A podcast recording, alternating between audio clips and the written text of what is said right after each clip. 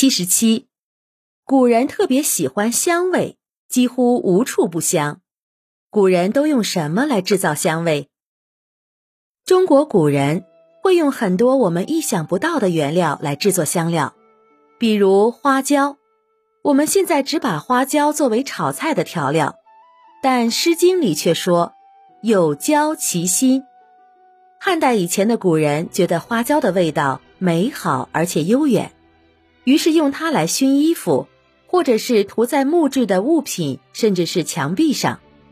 比如在买豆还珠这个故事里，卖珠子的人为了达到吸引人的效果，就用花椒调制的香料来熏盒子，使盒子能散发出沁人心脾的味道。古人尤其钟爱兰草，但那时候被称作兰草的植物，其实并不是现在的兰花。而是另一种叫做佩兰的花，佩兰气味芳香清幽，而且被认为能够驱除不祥。现代研究还表明，佩兰可以预防感冒等呼吸道疾病。古人也发现了这一点，因此喜欢将佩兰制作成香囊随身佩戴，或者直接将佩兰泡在洗澡水里。这也是古人将洗澡水称作兰汤的原因。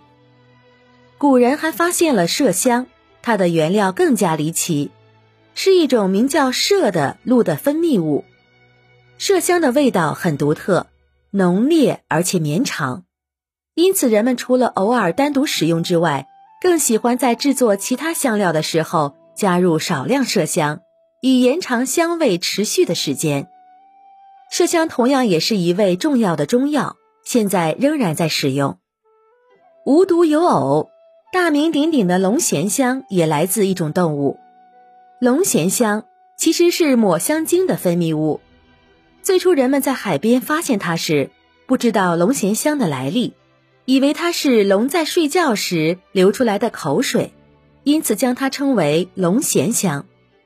龙涎香还有另一个神奇之处，那就是刚被提取出来的时候味道腥臭，一旦被晒干了。就会发出持久而且浓郁的香气。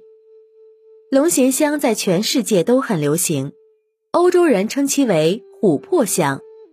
由于得之不易，龙涎香十分珍贵。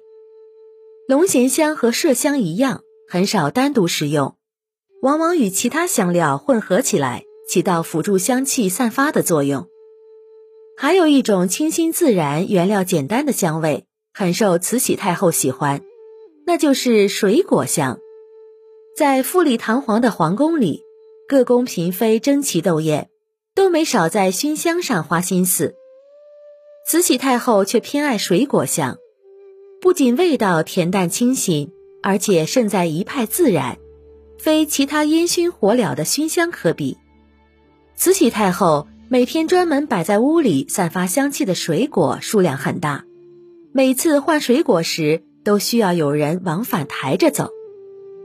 大多数香料都来自于植物，有的来自草本植物的花草，如杜衡、白芷；有的来自于木本植物的树木，特别是树干和树皮的部分，如檀香、沉香、苏合香。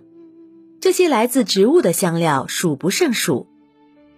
香料单独使用，味道很单一，因此自然而然的。古人就开始尝试着将各种香料混合使用，这种做法叫做合香。合香是一件高雅的活动，很多文人雅士都喜欢。比如宋初的著名学者徐铉，在一个月夜独自坐在庭院里，感受到那种清幽孤寂的气氛，灵感一来就合成了一种香，将之命名为半月。在月亮的清辉之下独坐，身边香炉里青烟袅袅，令人陶醉。